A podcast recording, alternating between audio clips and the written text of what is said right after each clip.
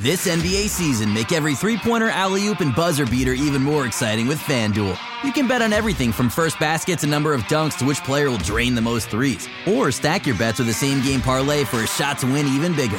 It's quick, easy, and you'll get your winnings fast. So download the app today and see why we're North America's number one sportsbook. Make every moment more with FanDuel.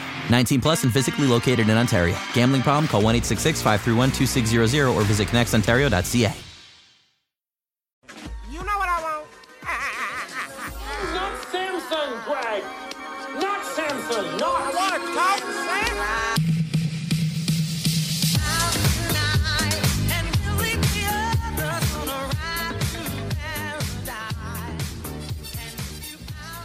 Hey, everybody, welcome to another episode of Outside Looking In, the podcast series where I talk about 29 other teams with somebody from that market who covers that team and also get their perspective on the Raptors. So at the end of it all, you know, you get 29 different people's ideas on the Raptors, hopefully forming some sort of consensus. Last year it was wrong for what it's worth. And you get to learn about the league at large. Today, the Philadelphia 76ers, who have a uniquely shared past with the Raptors that continues to strengthen.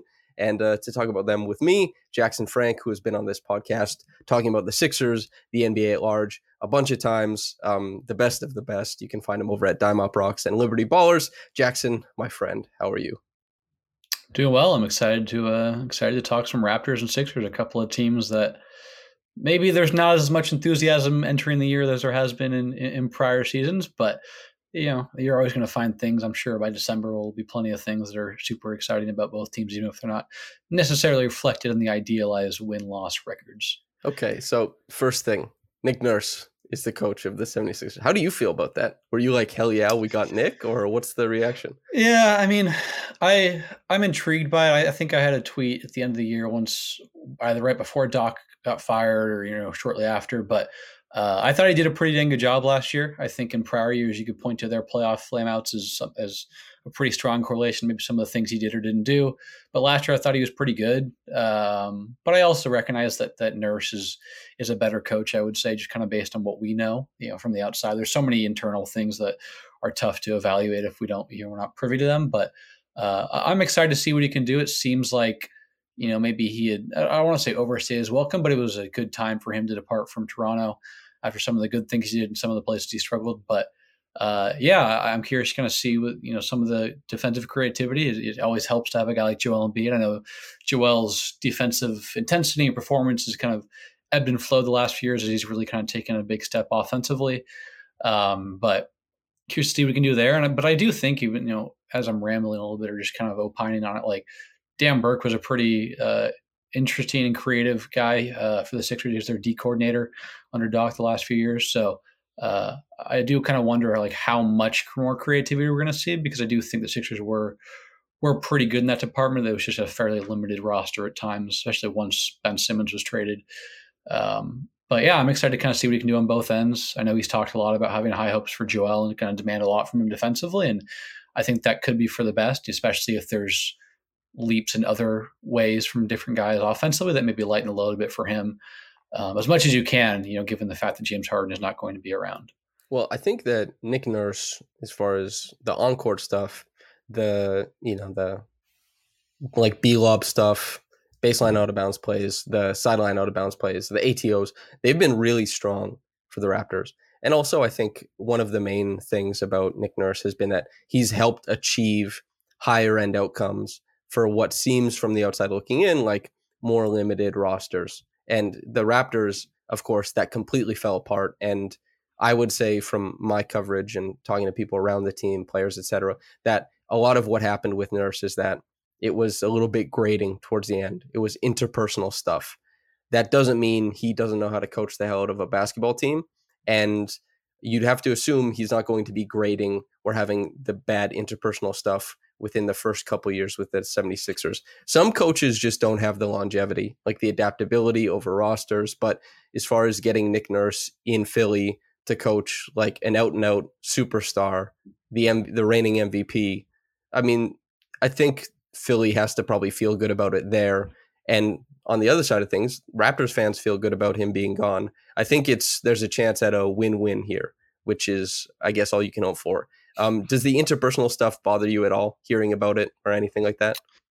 I think it's it's a really I, I found that whole situation pretty fascinating. I can't say I read every you know in, sure. ins and outs details, but to me, I think it was a very cyclical thing. And I wrote about some of the, the Raptors' defensive regression last year because until they acquired reacquired Jakob Poeltl, they never really had a defensive anchor mm-hmm. to kind of build a defense around. And I think that made things fickle. And because they were flying around a lot, ha- trying to create turnovers to both help their offense and defense, it, it was a style that did kind of was physically taxing, and I think it led to some injuries and, and absences, which hurt the consistency and the cohesion of the defense.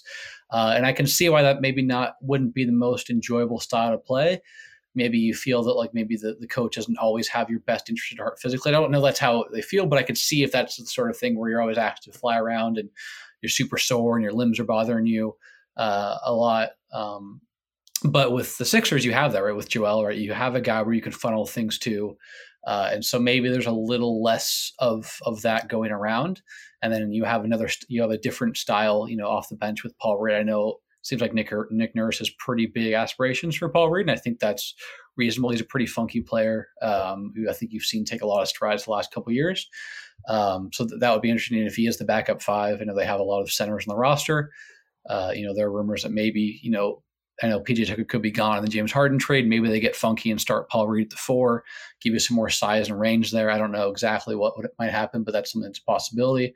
So maybe you have a different style, still a backup five. You know, maybe you go Mo Bamba.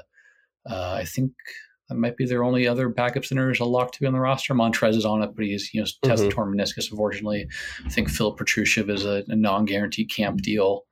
Um, there could be one more center that I'm missing. They're all kind of blend together. But uh, point being is, I think there's a lot more, you know, just with Joel being, you know, existing. There's a lot less kind of taxing style where you can funnel things into one kind of foundational piece defensively. It doesn't rely on everyone to, you know, force a turnover replay because you're going to get your butts kicked on the defensive glass. Which, admittedly, the Sixers aren't a great rebounding team. Um, I think that's honestly one of Joel's biggest defensive weaknesses is kind of the rebounding there, but uh, yeah. So short short answer would be no. I don't really worry about the interpersonal relationships because I do think it's maybe kind of you know, there's an easier situation here with Joel there to kind of be a foundational player and the anchor of something and doesn't require everyone to fly around for 47, 48 minutes a night. Mm-hmm. Dewayne Dedmon is a guy who's kind of been toggling like effective season, ineffective season, effective season. So I guess maybe maybe he factors in, maybe not. But as you mentioned, uh, defensive identity, reacquiring Poeltl to find it, which they definitely did. I think they had a top six defense through the rest of the season.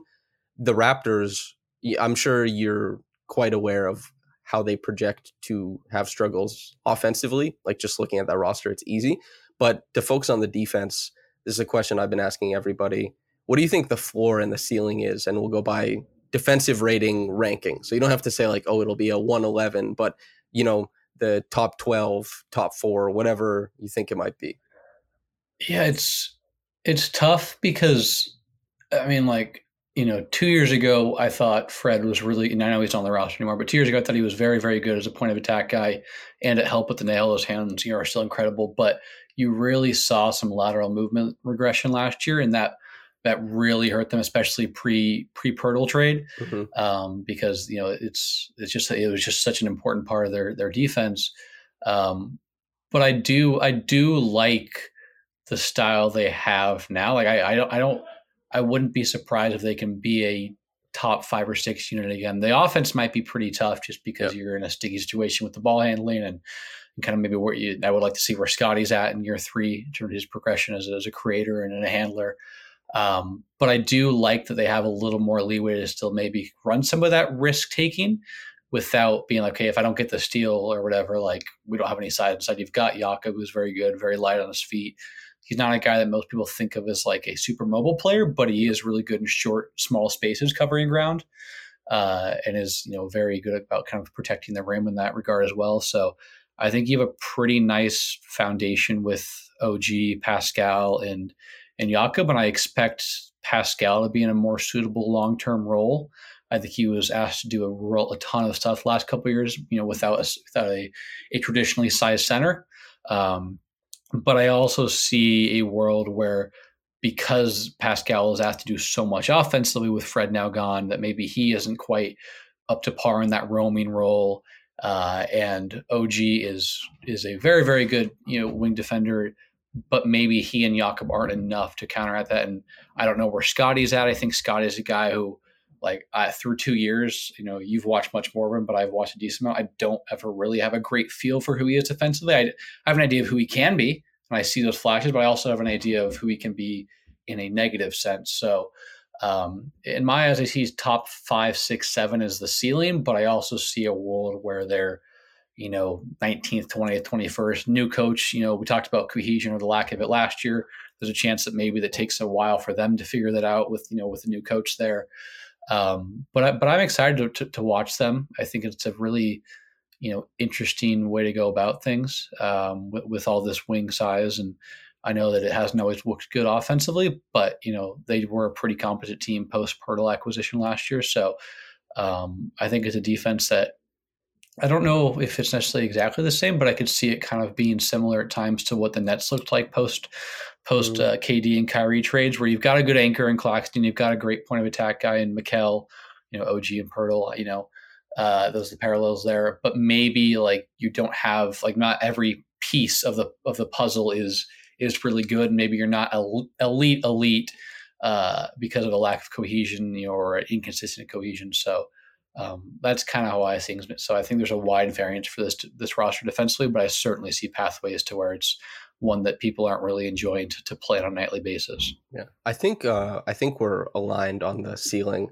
I I'm not as um I don't see the bottom falling out as heavily. I think in the NBA a really easy pathway to good defense recently has been playing quite big during the regular season anyway, and they'll be pretty big on defense at least with that starting lineup and I think that the defensive context will be very helpful for, as you said, Pascal, but also Scottie. I do, since a lot of the people I talk to are more so covering their own teams, but you have such like a you know a broad, um, such a broad history of covering the league at large. You've written about Scottie specifically. I know you've said like you, there's things you want to learn about his game, but since I have someone here who has covered Scottie before, written features on him, wh- where are you on Scottie heading into year three?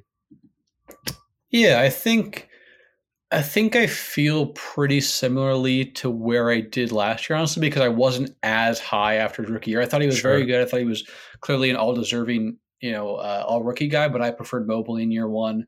I think the strides that someone like Franz Wagner took in year two, sure. um, as a finisher, a driver, like I already, I preferred him in year one, but I think just the development from him in year two kind of solidified my preference for him over Scottie. Um, but he's still a guy that I think is a top five or six player in that in that class, which to me is not a slight. I like this yep. class a lot. I think I'm really excited to see what Cade Cunningham can do in year there could there could be five or six all stars and yeah. like three or four all NBA players, certainly. Yeah, and you you know you look at a guy like Trey Murphy who took a lot of strides. You know, I I, I don't know if I necessarily have him in that that tier sure. of Scottie necessarily, and he's obviously going to miss you know some time unfortunately with the meniscus injury. But uh, yeah, and you know I'm curious what Jalen Green looks like in a in a better context as well. But I have Scottie like I I like I like the passing line, I like the connectivity. I am curious if he can kind of broaden his shot making. Sure pathways. I think you know, and I you know, we talked about this last year when I was writing about him. One of my my criticisms is a lot of his creation comes from his back to the defense, which is something that can work. But one of the ways that Pascal really took a leap is getting more comfortable with his handle, being more comfortable facing up and attacking the defense that way and creating. That's such an important thing because if you have your back to the defense, you can't read things as fluidly as you can if you're facing them up. So and defensive rotation is easier on that end if because yeah. it's slower. It's you can't mm-hmm. get to the rim as quickly, so rotations mm-hmm. are easier to manage. Mm-hmm. Um, is both as yeah. covering cutters and as far as like providing help to the the rim. Mm-hmm. Yeah. But yeah, but I but I still like a lot of the connective playmaking of him. I think he's a guy that really can just crush mismatches yeah. inside. You know, you saw Pascal. That's one of the reasons Pascal has been so good the last few years. He, he punishes them, and I think Scottie's in a similar vein. I just do wonder, like, and not not to run necessarily, but I do wonder kind of how long it takes wherever Scottie is playing to have like a true bona fide number one option that he can play off of a, a, guy that can draw traps, get him in the short roll, have him run some pick and roll stuff to get to the short roll um, as a, both a floater and a playmaking option. Uh, so he's a guy that I just I just don't know if the offensive context the last couple of years has really been suitable to see like his his foremost ceiling or get hints of it. I think we've you know I guess we've gotten you know previews, but I just don't think we've consistently seen him in a role that I think is most conducive to his success. Whereas you look at a guy like like Evan Mobley and maybe like hasn't all like maybe the lack of spacing is an issue at times, but playing with a guy like Garland and then a guy like Garland and Mitchell, you're in a pretty dang good spot. So and with uh, Jarrett and, Allen know, on the defensive end too. Yeah, ex- exactly. And you look at you look at a guy like Franz who kind of really gets to blend, you know, on and off ball scoring because they have a Paolo, a Markelle Fultz, uh, you know, a Wendell Carter Jr. can act as kind of a, a perimeter and, and, a high post hub. So uh, I, I just it's tough for me to really get a read on Scottie in terms of kind of where I see his ceiling, but I do like kind of the mismatch scoring, the playmaking, the processing. I think the processing to me or the decision making of his processing took a, took a leap last year. I mm-hmm. think that's that's an area I think he really has an edge on on Mobley, which is interesting to me because like that's something I really liked out of Evan Mobley in in year as a prospect in year one. Maybe that's me harm like harping too much on the playoffs, but his decision making was not particularly good in the short roll against the Knicks, uh, and that's somewhere somewhere where I think Scottie has become quite good. Uh, and I just kind of wonder how often they can he can be put in those situations next year. Um, but Scott is a guy that I really do enjoy as kind of a complementary offensive player, and I I kind of wonder what sort of improvements he can make to become more of a guy who can slide as a complementary and a and a, a primary because I think that's something that Franz does really well. I keep kind of juxtaposing, you know, Scottie sure. do his, but I think it's I think it's something worth talking about because you know it, it is something that tends to kind of be focused on a lot when, when we discuss these young guys. So to me, that's the next step is okay, if Scottie can't necessarily always be a complementary player because of the surrounding context, can he be someone who's a little more comfortable facing up, facing the defense, getting to tilt with his size, kind of blending, backing down, and facing up a little more? That's that's where I would like to see him make improvements offensively. When I think of Scottie, the transition, like he's tremendous in transition, both as a guy filling the lane and especially as a decision maker. Like he's always, or like 95% of the time, going to find the optimal pass. That's a big deal. Um, when defenses are in a in rotation, you talk about that processing speed. Once again, a guy who has the ability to put a ball through a pinhole and a guy who reads the defense and finds the optimal pass.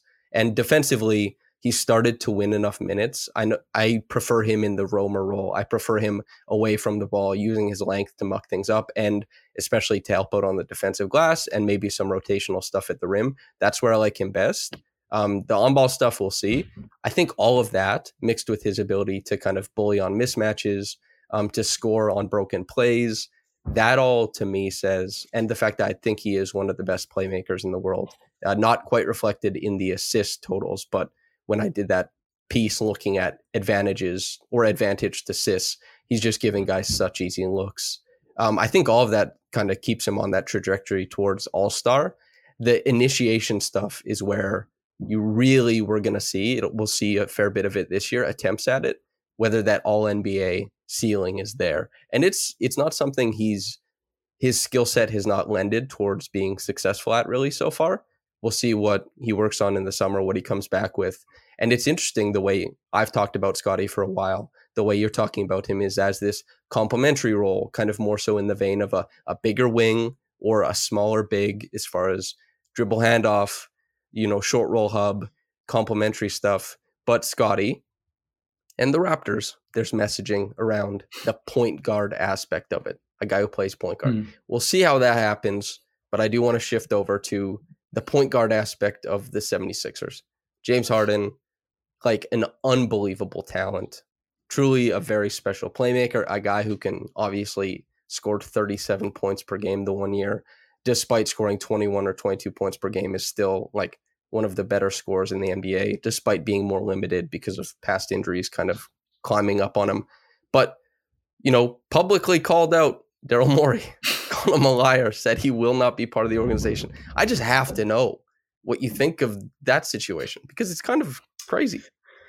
Yeah, I mean, to me, Harden just strikes me as a guy who hasn't ever quite necessarily like figured out kind of a firm standing what he wants the twilight of his career to look like, and I don't think that's, you know, I don't think that's a what's I think it's a completely normal way to be. Um, but I think it's you know like he was such a huge part of the why Embiid was such a dominant scorer last year, and uh, and why they had a you know before the playoffs at least where they were pretty up and down. Some of which was Embiid's injuries, Harden post Achilles thing in March never quite got back to what the All NBA style he looked at before that. Um, but why for the most of the regular season they had a dominant offense. They were top three or four in offensive rating once Harden came back. Um, but yeah, I, I I I think it's such a weird situation, and I don't think we're ever going to get the full story uh, on that. It does seem I think it might have been Amick or maybe it was Shelburne at this point. I think they've both written things, but I'm I'm struggling to recall which was which. But I think it came out that he that Harden was calling him a liar in terms of like he expected a trade after the opt in. Uh, and I just I don't know kind of to what degree Morey guaranteed or didn't guarantee things, so it's tough to know there. Uh, but in terms of how I like I I I just don't. I try not to get caught up in that very much because everything I've read and he's and Harden has said is he's not going to play for the Sixers again. Uh, assuming you know as long as Morey is around, it doesn't seem like Morey is going to get canned anytime soon. So I analyze this team through the scope of okay, Harden won't be on it. Um, they're going to be a lot worse for all of his inconsistencies in the playoffs, and I'd have no issue with anyone criticizing them. I think they're worth criticism. He's I've just a massive engine of offense. Like no, he was just really, really important. He was really important to them, and uh, the guard initiating beyond him is not particularly good. I think Maxey's a very nice player. Uh, but part of the reason they were so good, or at least pretty good before they acquired Harden a year and a half ago, was because they also had Seth Curry. And you can say whatever you want, like, okay, it's Seth Curry. But to have two guards who can play well off of him, be like that in contrasting ways, they don't really have that. De'Anthony Melton has tried to kind of test some ball handling stuff throughout his career. It's never really worked. Patrick Beverley, we know, is kind of a small wing at this point in his career. Um, maybe this is the year Jaden Springer puts it together. He looked pretty good in summer league, especially as the games went on. Um, but he's kind of a funky creation style too. If we're talking, you know, different, he's a different player than Scottie, but kind of the same, you know, just in terms of it's an atypical, mm-hmm. you know, mm-hmm. style of advantages, trying to create advantages, and with that strength, and especially as a six four guard compared to a six eight six nine wing. Um, but yeah, so it's just a it's just a strange spot for them to be. And I think the loss of George Niang is pretty huge too. Uh, he opened up a lot of stuff for them in terms of just what sort of lineups worked um, because he was such a better floor spacing threat than Tobias or PJ. Um, Jalen McDaniels, you know, obviously the guy with the Raptors now, but his kind of blend of cutting an okay passer, gave you a lob threat at that kind of that three flash slash four position and some good wing defense. Like I think he's going to be lost, even if he wasn't a huge loss in the playoffs because he fell out of the rotation in the second round. I think he's a guy that gives them some really nice minutes post trade deadline. Um, so it's I just I think they're going to be a lot worse. Like I just I just do. I think they were, you know, a team that again they only made the second round, but I do think they were one of the four or five best teams last year. Um, I know they only made it to the top eight, but the Celtics made it to the precipice of uh, you know the finals, and they they made it to the precipice of beating the Celtics. Um, you know, seventh game notwithstanding, of course. But yeah, and I think I think Harden had a lot to do with it. I think George Niang, you know, his versatility of lineups that he allowed for them had a lot to do with that as well. Um, and I just I just struggle to see this team being anything more than kind of middle of the road, barring another big leap from Embiid or a big leap from Max. You know, you know that's kind of the center, the center, the center of attention is what player is Maxey? Can he go from high end starter to someone who deserves All Star consideration? I don't know. I see the pathway there. I think he's going to get a lot more ball handling responsibilities uh, as the roster is going to dictate. But I don't think to this point in his career he's shown enough as a playmaker to instill a lot of faith. He has gotten better. It was interesting. He got he was definitely making strides right before Harden was traded. Um, so there's a chance that he's kind of able to build on that. But uh, yeah, just I just know that Harden's going to be a huge loss. Kind of the ease of touches he provided uh, Joel um, was really important to Joel being able to do what he does to score. I wouldn't say effortlessly, but he dropped 35 a night a lot of times in very non-stressful mm-hmm. uh, manners because of what Harden allowed and because of how comfortable he was with playing with Harden in his own, you know, greatness that shouldn't be discounted. Yeah, Raptors fans will be perfectly, you know, aware of how Harden helped shift the floor for Maxey because that's what the the playoff series was. Obviously, Embiid is firmly entrenched in any kind of success the 76ers have had. And as we talked about before the podcast, the 76ers in 2018-19, the four best teams were the Bucks, the Raptors, the Warriors, and the 76ers. The next year, you know, more trouble with injuries and like the Simmons and Embiid stuff. Maybe they weren't one of the four best, but it seems like almost every year of the past four or five years, it was easy to convince yourself that, you know, if they get the healthy Embiid run, if the guys around Embiid, and especially once Harden was there, kind of like find their form too, it I wouldn't nobody would sneeze at a, a championship because like it, it could end up there. This is the first season where I look at the roster and I've I'm a guy who has consistently been like, yeah, the 76ers could do it very liberally. And this is the first time in years where I've just been like, there's I don't see it. No way, no how. Um, what's what's the like positive aspect of it though, I guess? Like a team falling out of the championship bid. What what positives do you look for then? yeah, I think, you know, I, I mentioned earlier, but I and this isn't to put pressure on him, but I do think a lot of it is going to come down to what sort of player does Tyrese Max look like in year four, right? Like he's he's done some good stuff as a creator. I think he is a he's a capable creator. I don't think he's a guy you want running a ton of your offense. He can still struggle with traps. He is the reality. He's a six one, six two point guard yep. uh, or combo guard. I guess is kind of maybe a more fitting term for his skill set. Um, and I think a lot of people who are optimistic have talked like cited his numbers without Harden on the floor, but like I just I can't get there. I've watched enough of him to know that he's a little bit kind of limited in his creation style. It's a lot of step back threes, pull up threes, which are really good. He's a very, very good shooter. One of the yep. 10 or 11 best probably in, in, in, the world, you know, at least from the men's side. Um, but he doesn't really have that mid-range comfort. I think if there's anything that I've learned the last few years watching playoff basketball so intently, it's how comfortable you have to be in that mid-range area. You don't necessarily be a great mid-range scorer, but you have to be comfortable operating there. Uh, a guy like Jalen Brunson, a guy like Jamal Murray, um, on the inverse, maybe guys like Dame Lillard and James Harden haven't been as comfortable there, and that's why maybe they've been a little more erratic, you know, in terms of kind of their their variance as playoff players. I think to an extent, and that's where I think Max needs to get more comfortable. Can he can he snake those pick and rolls, keep that defender in jail? Um, can he get that wraparound to, to Embiid? Can he get a lob to Embiid? Things like that. That's kind of where I'm looking for him to take a step. And then also like and just also mid-range shot making, like off the dribble. I think um, would kind of be a way to diversify things, really open it up. If teams are going to run you off the arc or go over the top of a pick and roll against you, let's say they're putting a six four, six five point of attack guy, you know, they're going to chase you over the top and kind of have that threat of a rear view contest to bother you. Can you kind of use your speed, yep. get to that quick pull up at the elbow or the or the nail, uh, and let it happen? I think that's something that Jamal Murray's blended really well. Um, he's a guy that I keep coming back to. I know that he's much more kind of well built and a little bigger than than Maxey, but I think that's the pathway for Maxey to kind of take that all star leap. And then on the defensive end, we've seen some pretty good stuff at the point of attack, some good screen navigation, but we've also seen him. He kind of has some of the the kind of the way that I would call it, maybe like Scottie and, and Ant Edwards syndrome. They play too far up at times, and then they get blown by. Now, those are three players of completely different physical dimensions, mm-hmm. but all guys that I think are kind of susceptible to blowbys because of how much pressure they like to apply. Um, he's never going to be a great off-ball defender, I think, in terms of kind of a low man rotations. But I like what he's done as an off-ball chaser. Some of the stuff he did against Max Strus two two se- playoff series ago or two seasons ago um, was impressive at times because he is pretty physical and he's pretty good around screens and is quick.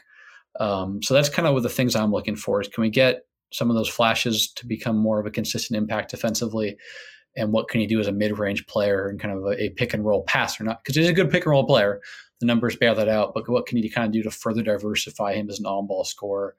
Uh, is kind of where I'm looking. That would be, I think, where a lot of optimism resides in this team because he's going to have more opportunity, uh, and can he capitalize on it in kind of the ways that I think he and everyone who supports him are, are hoping for. To your point about the the comfort in the mid range, a lot of the Canadian listeners will have just watched Shai Gilgeous-Alexander with Team Canada that ran an NBA style offense against these tight, tightly wound FIBA defenses basically Team Canada wouldn't have they would have had tons of runs where they it's like 14-0 for the other side. Um, they had a couple, but like they would have had so many more if Shai didn't have that shot making and that comfortability in the mid range. It's where defenses will try to funnel you, and it's where defenses are most comfortable putting you. And you can make a defense always uncomfortable if you can always revert to that type of shot making. It's not the ideal shot chart you want, but it is run starters, run stoppers, and it is you know it's the the oxygen mask for you know offenses that are struggling. And I think playing off of that too, like I said earlier, like you don't have necessarily have to be someone who's a prolific shot maker from mm-hmm. there. You just have to be someone who's really comfortable operating yeah. there because it is a very threatening place to be. If you get two feet in the paint with a live dribble, the defense is rightly going to be concerned with you. And if you can capitalize on that consistently, whether it's a, a skip to the corner, a, a look off and a lay down, the floater, the pull up, like just different ways to capitalize it puts you in a really good spot. And that's where I think Maxey has to take a leap. And if he does, I think I could see him as a guy that maybe the Sixers are out outperforming their expectations a bit and Embiid's being Embiid and they're on pace for 48, 50 wins versus 43, 44. And he's getting some all-star consideration. It's, it's a really, really loaded guard crop in the East. Uh, I mean, there's going to be three or four guys who are probably top 30-ish, 40-ish players that miss it, I think. Um, maybe one, one or two less without without Kyrie there this season. But uh, that's where I think he could kind of make that leap from yep.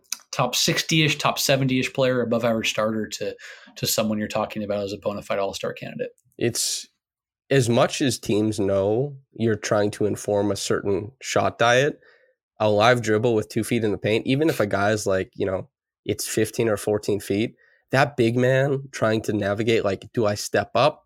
The guy's pinching in from the wing, like, how far do I pinch in? And if you just you hit two floaters or two little pop shots to hmm. start a game, the defense is going to start freaking out, and they're like they just can't leave you to it. It really and with a live dribble, like maybe it's like a hesitation and a push into space, you can get to six or seven feet very quickly. It's it's not the the best place to take your shots, but it is one of the best places to be on the floor. And that's like mm-hmm. that's the whole crux of it. That is that's also basically why Pascal Siakam has been so good um, and has helped try and you know lift this Raptors offense out of the I don't know Mariana's Trench it seems to occupy, which it was bottom five in half court um, efficiency both of the last two seasons, above average relative to the league with Pascal Siakam on the court in the half court. He does a very big job there. I have to get your point of view before we talk about the Raptors offense. The Pascal Siakam stuff. Uh, there's been uh, there's been talks from the Raptors, interest from the Raptors in moving on. Um, there's been interest from other teams in getting him. The disconnect is obviously the price that is paid, which is you know that's the whole trade thing. But I'm curious from from your point of view, what are your thoughts on Pascal and his future with the Raptors, based on what you've heard or read? Yeah, yeah, it's such a strange place to be, right? Because it seems like he's reportedly willing to sign an extension with the Raptors. Uh, but not with other teams. The Raptors are like, well, if he stay with us, why would we? Why would we trade him for a one year rental? But then other teams are like, why would we trade for a one year rental? So it's really a. I understand why there hasn't been a ton of you know traction. I know that you know there's been he's been linked to the Hawks and there's been some talks there, but nothing where it's like you know it doesn't feel like we're on the verge of anything anytime soon. Uh, I I would love Pascal in a setting that maybe deprioritizes him a little bit offensively. Um, just kind of I would say somewhere in between where he is now and where he was on the title team, I think is a really, really nice spot for him. You know, in terms of kind of how good an offense can be. I think Pascal can lead a, a pretty solid offense, but I do think there's just a ceiling with some of, yeah. you know, kind of with things. But uh, I I like him in Toronto as well because I just I don't think an OG or a Scottie who maybe are seen as kind of the bedrocks of the future are good enough as shot creators and offensive engines to kind of be in those roles right now. You've mentioned that Scottie's going to get a lot of reps, and we've seen OG kind of get some reps at times as a second side pick and roll creator, a mismatch scorer at times. Um, but I really just do think it would tilt it would tilt to a balance that isn't particularly conducive to positive development for either one of those guys. Um, so I like Pascal a lot in that role. I mean, I don't think he's an innings eater. Like I think that's not necessarily a negative term, but I think he's a guy that's just capable of handling such a big workload on both ends uh, that he does make a lot of sense to, keep around. Uh, but at the same time, like if eventually he does open up to the idea of playing elsewhere, and maybe Toronto gets off to a really slow start this year, and as Pascal's in the middle of his prime, he says, you know, I would prefer to maybe play somewhere that is, you know, prioritizing my window rather than you know someone like OG or Scottie, which isn't a slight at them, but just is kind of the what happens when you have kind of divergent timelines with some of your key players um, then I could certainly see a, a, a, way where he'd open to extending elsewhere. But uh, yeah, it's just such a tough spot to navigate from everyone involved. And obviously, you, you want you want to do what pa- I would prefer, whatever Pascal prefers, is, is kind of what it's best. But I also would be elated to see him in a place that is maybe a little more likely to make a deep playoff run or make a deep playoff run if he was in the fold. But uh, if he wants to stay in Toronto, then you know, so be it. I'll, I'll still be watching him in, in their games. I think um, the the big thing is that there have been guys who have been traded recently who the team is definitely convinced like this guy is going to make us better, and maybe we're in the like we reached the second round now and you know maybe we have a puncher's chance at the eastern conference finals or western conference finals something like that. But pascal there's probably like five or six teams if he ends up on there you can really start to convince yourself that there's championship upside. Like him as a two or three is really really strong. He's obviously a one now but he's developed into you know as far as two-way players especially considering his on-ball usage just really really good um, i think he's underrated league wide. Um, maybe maybe overrated by some in Toronto. Some people probably think that I overrate him, which that's totally fine. But I think of players who are considered being traded, you know, there's guys like Dejounte Murray who have come up. There's guys who get brought up all the time.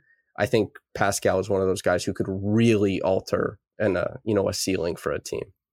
Yeah, I think you're looking at a top twenty-ish, top twenty-five player, and it's it's it and I, I, know like you know there's uh, there's conflicting factors and agendas that kind of you know, inf- inform how people you know rate rate players but it is so strange to see a multi-time all nba guy a guy who's played a very very important role in a title team get talked about as like this hypothetical player so often in, in national circles when again he's we've seen him be a 2a or 2b however you want to dice you know dice him up compared to kyle lowry on that title team at least offensively it kind of felt like they, they share the, the load there in different ways in different series, yep. you know, different games as well.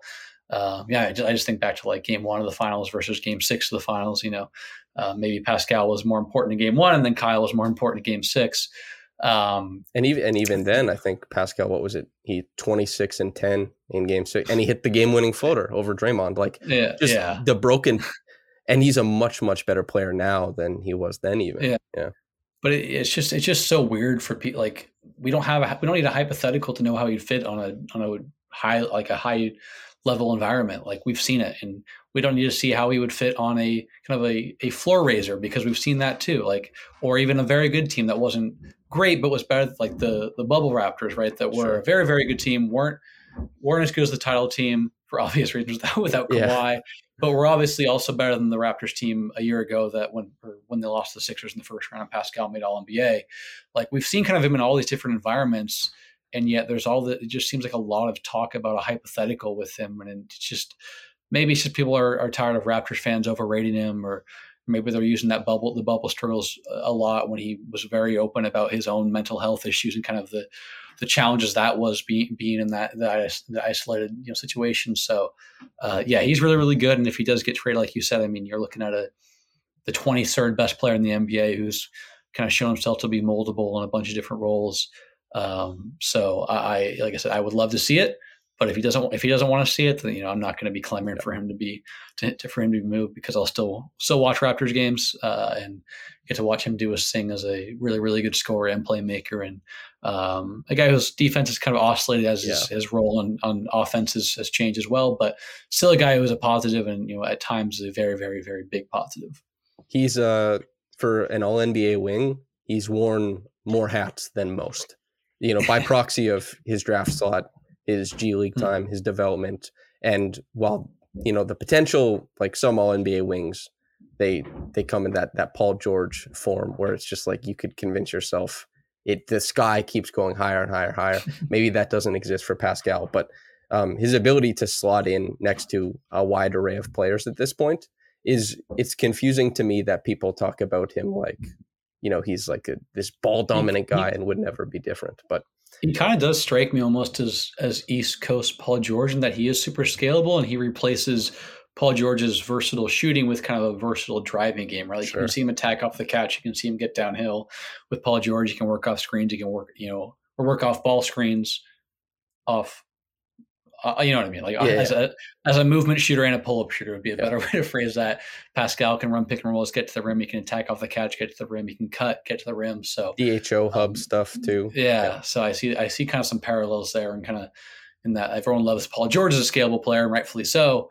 Uh, but there seem to be more question marks. I do think that is just kind of a is the reality is it's easier to kind of envision oh this guy can shoot so you can work on and yeah. off the ball whereas can this guy drive on and off the ball something that maybe needs a little more uh, close inspection that's not always the doesn't always happen in, in analysis. If you have a pretty jumper, people can convince themselves of a lot of things about your game. And Pascal's yeah. jumper is effective in the mid range, middling from downtown, and it does not look pretty. And so, you know, it's tough yeah. to tough to convince yourself. Like people still think he's like a, a spin move guy, but that's yeah. he, he doesn't go to it very often. He's more of like step back, you know, live dribble in the middle of the floor, get a double, etc. But yeah, it's uh the conceptions of his game, I feel, are oftentimes very misplaced. And that doesn't mean people have it wrong as far as like the the outcome, the impact at the end of it all, but it's um certainly people don't know what he plays like a lot of the time if you ask them.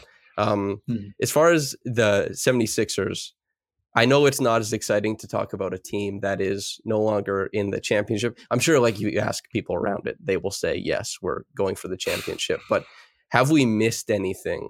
You know, Maxey being the initiator, Embiid, an MVP who hopefully is, you know, a little bit more emboldened in, I don't know, he's an MVP. How much higher do you go? But hopefully there's something in addition with Nurse. Um, what else is interesting about this team, the 76ers, if somebody were, you know, like Raptors fans who I assume hate the team and hate everybody as part of it, but if they somehow want to watch it, like what should they be looking for?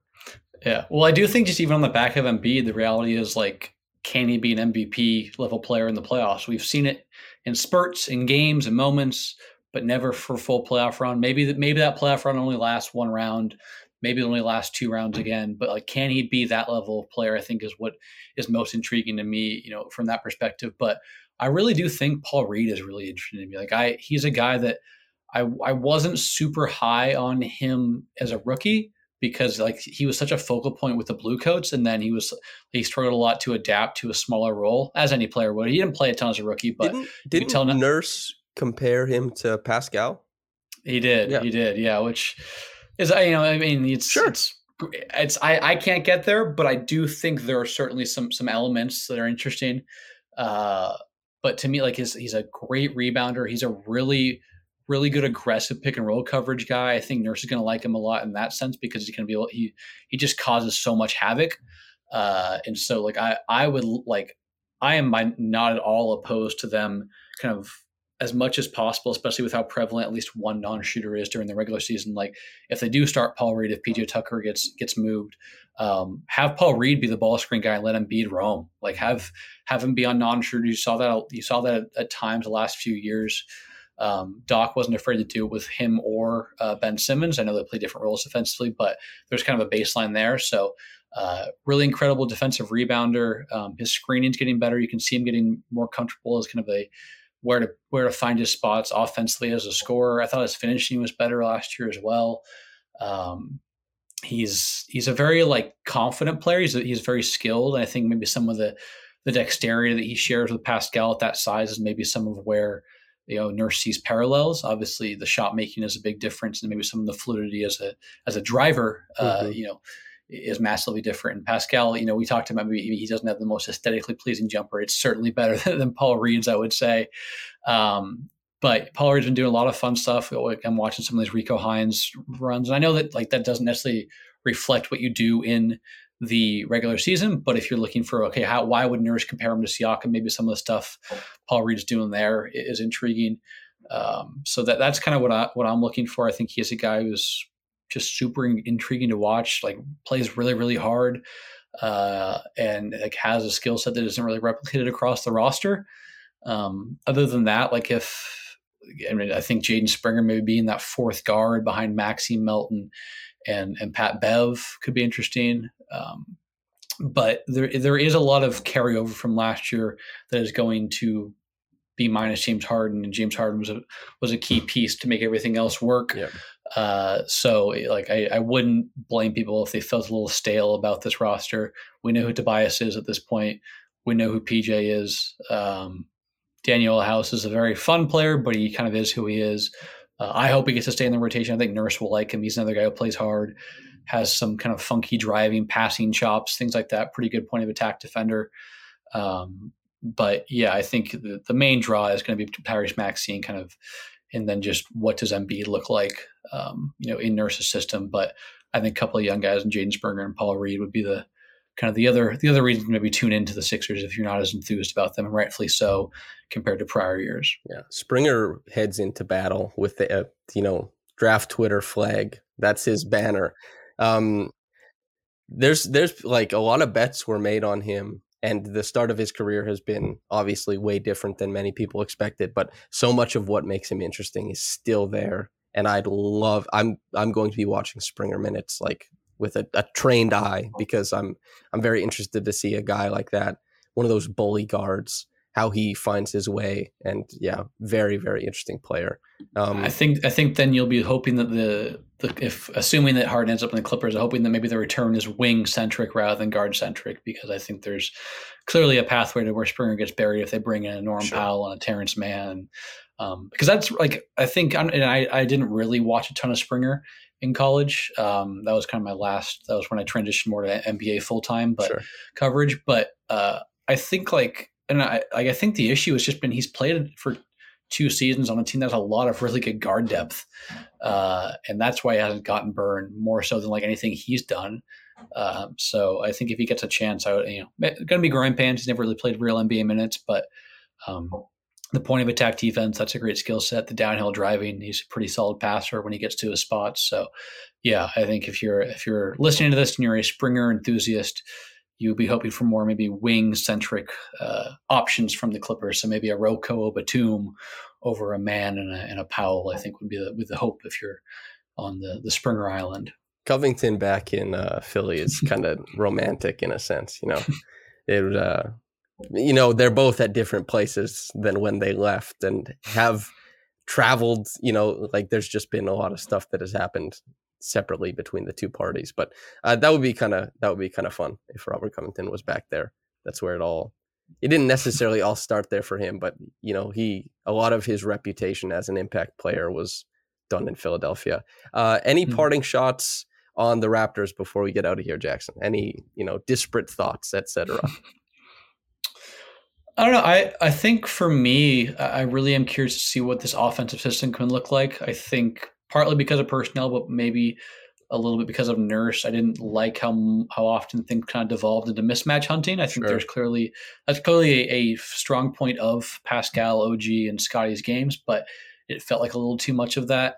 I know that Raptors fans always were clamoring for some more more involvement between yeah. Freddie and, and, Pascal in the pick and roll, whether it was Fred screening or Pascal screening. Uh, but to have a guy like Gradey Dick there, to have Gary Trent as well, uh, can can you find some lineups where you have some pretty fun sets for them both off the ball? I think could be cool and kind of maybe trying to create some more space for Pascal if you're running weak side stuff for one of those shooters. Uh, but yeah, that's the big thing to me is kind of what this offensive system looks like and kind of how much can having two presumably very good wing shooters. Obviously, we know Gary is a very good wing shooter. Mm-hmm. To get to be seen if that translates to the NBA for Gradey Dick, but I, I think it will. Is he has a long standing history of that. But that's kind of what I'm I think that's what I'm most interested to see is kind of how those two shooters kind of be, can help elevate the offense and maybe acquiesce the lack of a, a true uh, point guard size ball handler. Yeah, I uh, I'm excited to see because I don't have high hopes for the offense, which means if they find any you know modicum of success, they're playing.